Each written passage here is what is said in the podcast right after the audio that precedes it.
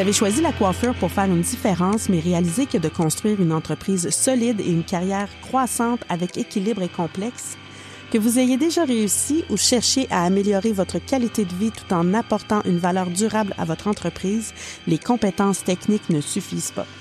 Pour une carrière et une entreprise prospère, il faut aussi de solides compétences en gestion et une stratégie efficace. C'est ici que le podcast Style et stratégie par moi-même, Marie-Ève Medza, entre en jeu. Ma mission est d'aider les propriétaires de salons et les coiffeurs à créer une valeur exceptionnelle et une carrière florissante grâce à une approche structurée qui combine principes de gestion et valeurs humaines. Rejoignez Style et Stratégie chaque semaine pour découvrir des histoires inspirantes, des conseils pratiques et des stratégies spécifiques à notre industrie et apprenez comment aligner votre carrière sur vos valeurs pour un succès qui va bien au-delà des apparences.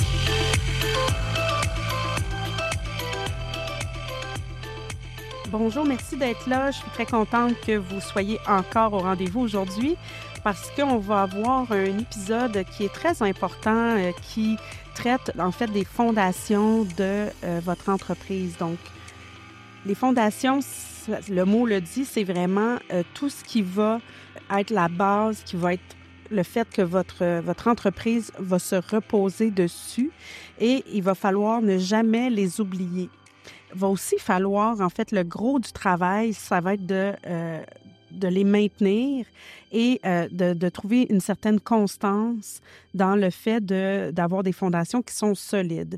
Puis, je, fais toujours un peu le parallèle avec, euh, avec une maison. En fait, quand on part en affaires, c'est la même chose quand on fait une coupe de cheveux, ou en tout cas, ou plein d'affaires, en fait, dans la vie. C'est-à-dire que si on n'a pas de plan, si on n'a pas une base solide, on aura beau être créatif tant qu'on voudra, ça tiendra pas, ça va, ça, on comprendra pas ce qui se passe et il n'y aura rien sur quoi s'appuyer pour s'assurer que la structure est solide. Et c'est la même chose dans un plan d'affaires, c'est la même chose quand on imagine notre entreprise. Il faut savoir sur quoi on va s'appuyer. Et c'est un peu une partie le fun parce que quand on se part en affaires, là, on, on a tous le rêve que ce soit parfait, puis on est convaincu que ça va l'être. Et euh, la partie vraiment intéressante étant des personnes généralement assez créatives, c'est que ben là, on va, on, va s'imaginer tout euh, à la perfection. J'ai des petites nouvelles. Euh, nous, dans notre tête, c'est parfait, c'est merveilleux, mais dans la réalité, il y a des gens qui vont être différents de nous. en fait, chaque personne est différente, bien sûr. Fait qu'il y a des gens différents de nous qui vont arriver dans notre équipe et euh, on va leur nommer nos attentes, tout ce qu'on souhaite, ou, parfois on le nomme même pas exactement, mais en prenant partons du principe qu'on va le nommer. Et ces personnes-là vont pas faire ce qu'on qu'on s'attend d'elles. Et là, on va commencer à parfois être déçu, à être frustré, pas comprendre, à se dire ben voyons, c'est évident qu'on fait telle chose de telle manière. Pourquoi la personne ne comprend pas? J'imagine que quand je dis ça, il y en a une, une couple qui se reconnaissent là. Mais ça a à voir avec le fait d'être clair sur les attentes, d'être clair sur la vision, sur, sur ce qu'on veut projeter comme image, sur l'expérience qu'on veut que nos clients vivent. Et pour être clair là-dessus, ben, il faut que nous-mêmes, on ait fait l'exercice, que ce soit clair jusque dans les moindres détails et le maîtriser parfaitement nous-mêmes. Donc, les fondations vont englober ce qui est la vision, la mission, les valeurs de l'entreprise. Et la, mission et la vision sont quelque chose qu'on doit travailler. Parfois, on va le faire seul, mais c'est bien aussi de le faire avec notre équipe pour vraiment comprendre où l'entreprise s'en va et de quelle manière on va y arriver. Les valeurs aussi, c'est quelque chose de très personnel euh, à une équipe et on va vouloir trouver des gens qui ont les mêmes valeurs que nous, qui ont les mêmes valeurs au travail. Et ça, ça va être un défi de taille. Mais il faut assurément le savoir par cœur. Donc, que vous, vous pouvez aller sur des sites comme euh, Apple, comme des, des, grosses compagnies, et vous allez trouver leur vision, leur mission et leur code de valeur. Et vous devez avoir ça pour votre entreprise, si petite soit-elle. Même si vous dites ah ben moi c'est juste un petit salon, on est trois à travailler, c'est pas grave. Euh, peut-être un jour vous serez quatre, peut-être un jour de ces trois-là, il y a une personne qui va partir puis il va falloir la remplacer. Il va falloir que cette quatrième personne-là euh, euh, va, va devoir comprendre comme il faut votre vision, votre mission, vos valeurs pour pouvoir s'intégrer à la culture de votre entreprise. Donc, on va faire le tour de quelques points qui vont vous aider à pouvoir vraiment établir c'est quoi la fondation et vers où vous voulez aller avec votre, votre salon coiffeur, votre salon de beauté. Alors, un des, des premiers points que vous allez devoir explorer, c'est l'expérience pré-visite. C'est-à-dire, euh, qu'est-ce que votre salon va refléter dans vos interactions en ligne? Aujourd'hui, les, clientes, ce qu'ils vont faire généralement, oui, il y a encore du bouche à oreille, puis ça marche encore très, très fort. Mais la deuxième étape qu'elles vont faire, c'est aller voir vos réseaux sociaux. Vos réseaux sociaux du salon, mais les réseaux sociaux aussi du coiffeur ou de la coiffeuse qui a été référé. Donc, de façon personnelle. Fait que le, le salon peut avoir un super beau Instagram, un super beau site. Si on nous a référé à une personne précise, il y a de fortes chances qu'on aille voir en plus son Instagram à elle. Fait qu'il faut que vous, comme propriétaire de salon, vous réfléchissiez un petit peu à c'est quoi l'expérience pré-visite? Quand ils vont appeler au téléphone, comment ils vont se faire recevoir? Quelles sont les étapes? Quelles sont les questions qui peuvent être posées? Comment vous voulez qu'elles soient répondues, ces questions-là? D'où l'importance d'avoir des réceptionnistes extrêmement bien formés qui ont vraiment très bien saisi c'était quoi euh, l'essence de, de votre salon. L'autre point, c'est de savoir un petit peu euh, quel genre de modèle d'affaires vous voulez au niveau de la disponibilité. Est-ce que vous voulez que ce soit un salon qui privilégie les rendez-vous, que ce soit des horaires qui soient flexibles, que ce soit des, que ce soit rapide ou que ce soit plus dédié à une expérience? Donc, on va parler peut-être de, de services qui sont un petit peu plus chers. Euh, donc, un coiffeur qui ne va peut-être pas se, se bouquer en double. Peu importe ce que vous décidez, il faut que ça, se soit clair. Vous ne pouvez pas avoir des, coiffeurs qui sont Speedy Gonzalez, puis à côté, des coiffeurs qui prennent deux, clients par jour. Ça va un peu clasher dans l'atmosphère puis dans ce que vous voulez donner comme service. Oui, parfois, vous pouvez peut-être si vous êtes un salon, on va dire haut de gamme ou en tout cas qui est basé sur l'expérience, peut-être que vous allez avoir des fournisseurs de services qui vont être plus rapides que d'autres, mais en même temps, on veut aussi un minimum de temps. On veut un maximum de temps. On veut pas une coupe qui dure deux heures et demie, mais on veut peut-être pas faire des coupes en 20 minutes non plus. Ça aussi, ça doit être nommé. La communication, qu'elle soit verbale ou écrite, quand, comment est-ce que vous voulez que ce soit, que les messages soient véhiculés? Est-ce que sur les réseaux sociaux, vous, vous voyez ou vous tutoyez vos, vos clients? C'est correct, un ou l'autre. Moi, j'ai pas de problème avec ça. Moi, je suis comme incapable de tutoyer. Ça, ça, ça marche pas. Fait que, mais ça, c'est moi. Mais vous, peut-être que le ton euh, que vous allez choisir, ça va être un ton plus humoristique, plus friendly, ou à l'inverse, va être très professionnel. Euh, donc, dépendamment, il n'y a rien qui est pas bon. L'important, c'est de savoir c'est quoi notre façon de communiquer nos messages et de garder le même ton dans tous nos types d'interactions puis de communication avec les clients. Euh, l'accueil chaleureux. Donc, ça, c'est un point qui parfois peut se perdre aussi avec le temps. Euh, c'est très important. On on le dit jamais assez. La façon dont les clients sont reçus dès qu'ils mettent le pied dans le salon, et même, je vous dirais, au téléphone, bien sûr, parce que euh, je dis toujours qu'on entend, on entend le sourire dans la voix, et c'est, c'est absolument vrai. Donc, il faut, faut faire attention à comment on accueille les clients dans le salon, euh, dès qu'ils mettent un pied dans le salon, euh, c'est quoi votre, vous, en tant que propriétaire, comment est-ce que vous voulez que ce soit, qu'on réagisse? Est-ce que vous voulez que ce soit la personne qui est en avant de vous qui est la plus importante? C'est la personne au téléphone? Est-ce que c'est dans les cinq premières secondes qu'on doit au moins saluer de la tête euh, la cliente qui vient de rentrer? Est-ce qu'il y a quelqu'un, une assistante qui vient comme hôtesse? Est-ce que c'est la réceptionniste qui fait ça? Est-ce que ce sont les coiffeurs? Comment ça fonctionne au niveau de l'accueil? Mais un point important, c'est de ne pas l'échapper à ce niveau-là parce que euh, je vous garantis que ça part mal. Si la cliente, dans les premières secondes qu'elle met le pied dans le salon, en tout temps, mais je vous dirais encore plus fort une, première visite parce qu'on n'a pas deux fois la chance de, de, faire une bonne impression.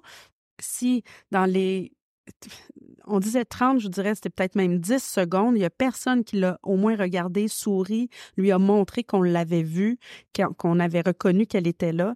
Ça va devenir assez difficile d'aller la récupérer. Ça se peut que ce soit, que ça parte un peu mal. Donc, l'accueil, hyper important le marketing, quel type de branding vous avez? Est-ce que vous avez quelqu'un qui vous aide dans votre branding? Vous le faites tout seul. Vous pouvez le faire tout seul, euh, mais ça va demander beaucoup de rigueur, beaucoup de travail. Est-ce que vous avez un calendrier promotionnel où vous faites des promotions sur le fly selon ce que vous avez sur vos tablettes?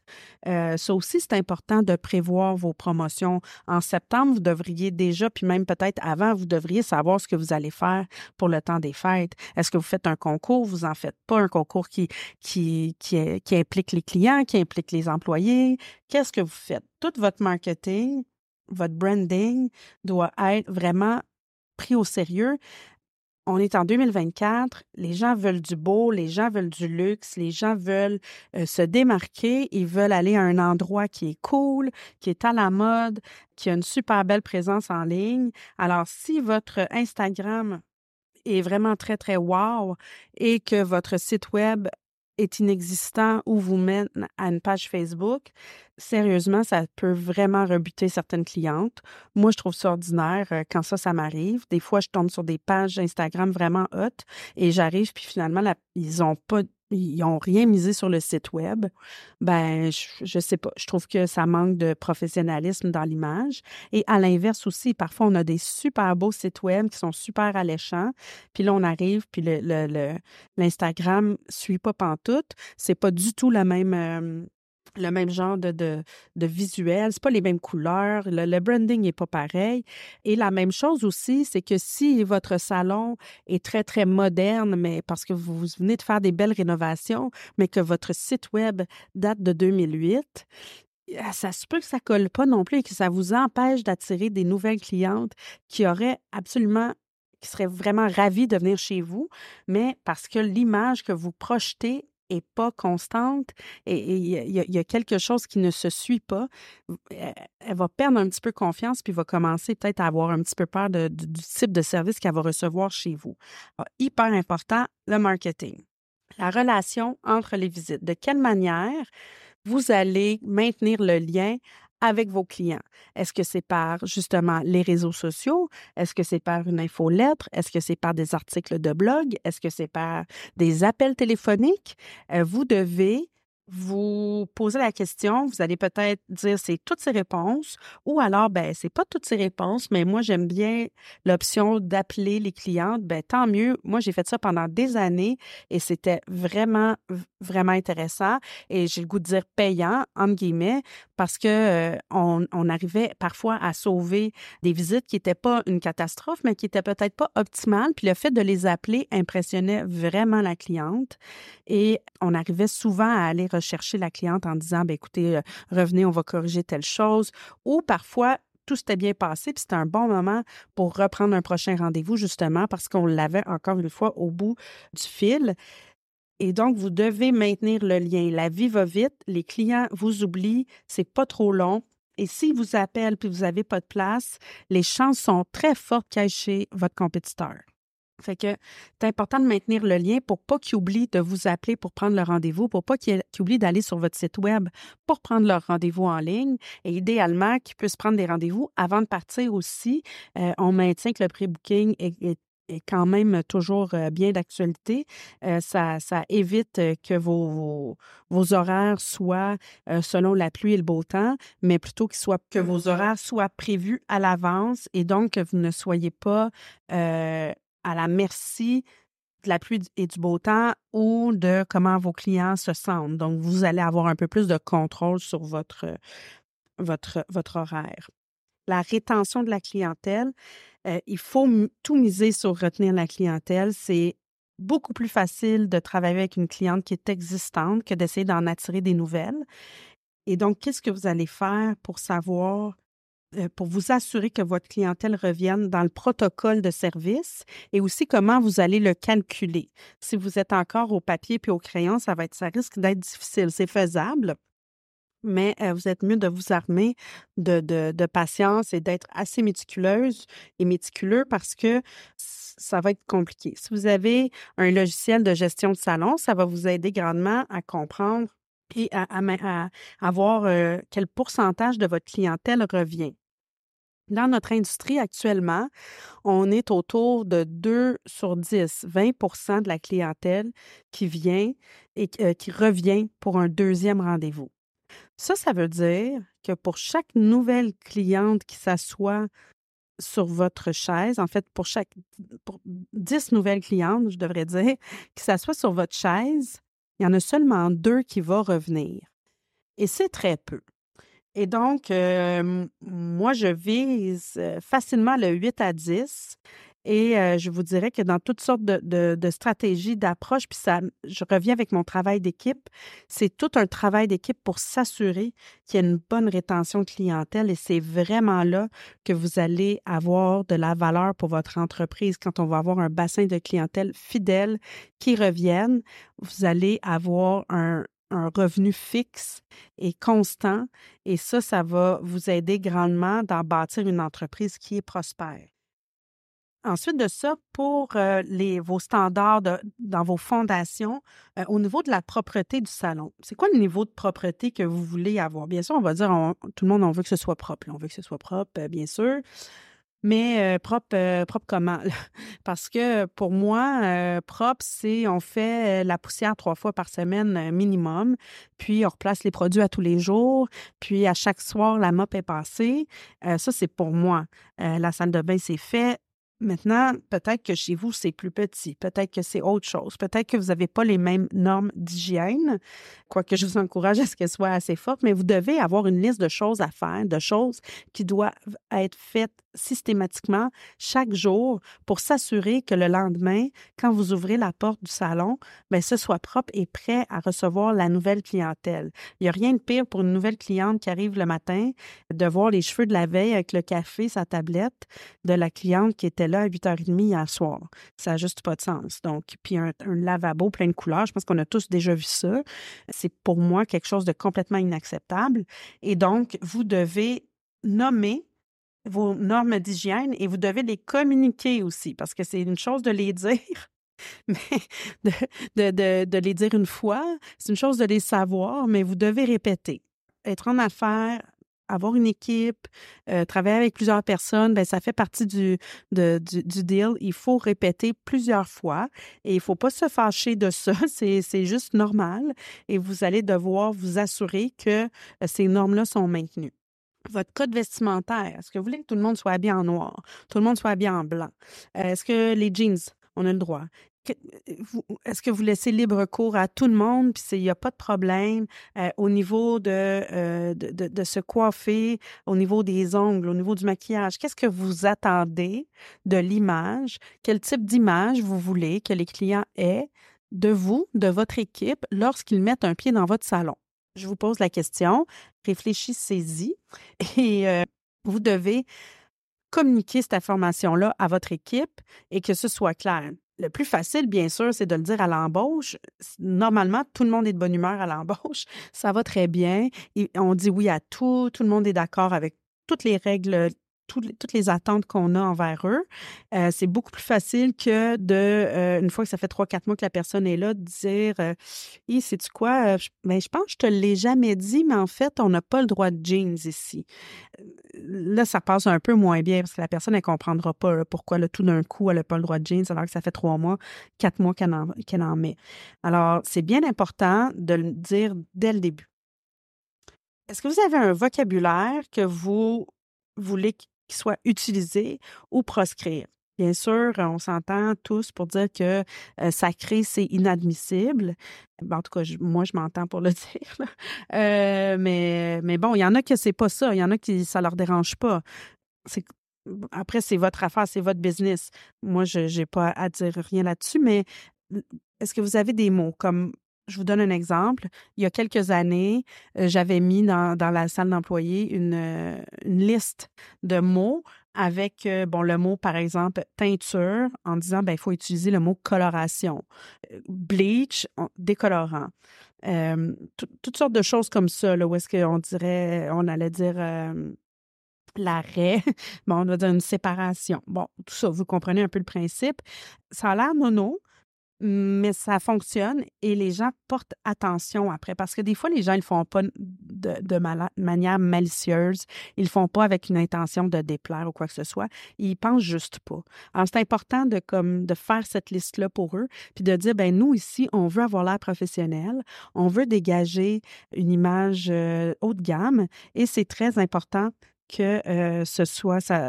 On veut projeter une image haut de gamme et donc c'est très important que les, euh, mots utilisés dans le, cadre du, travail soient des mots qui sont professionnels.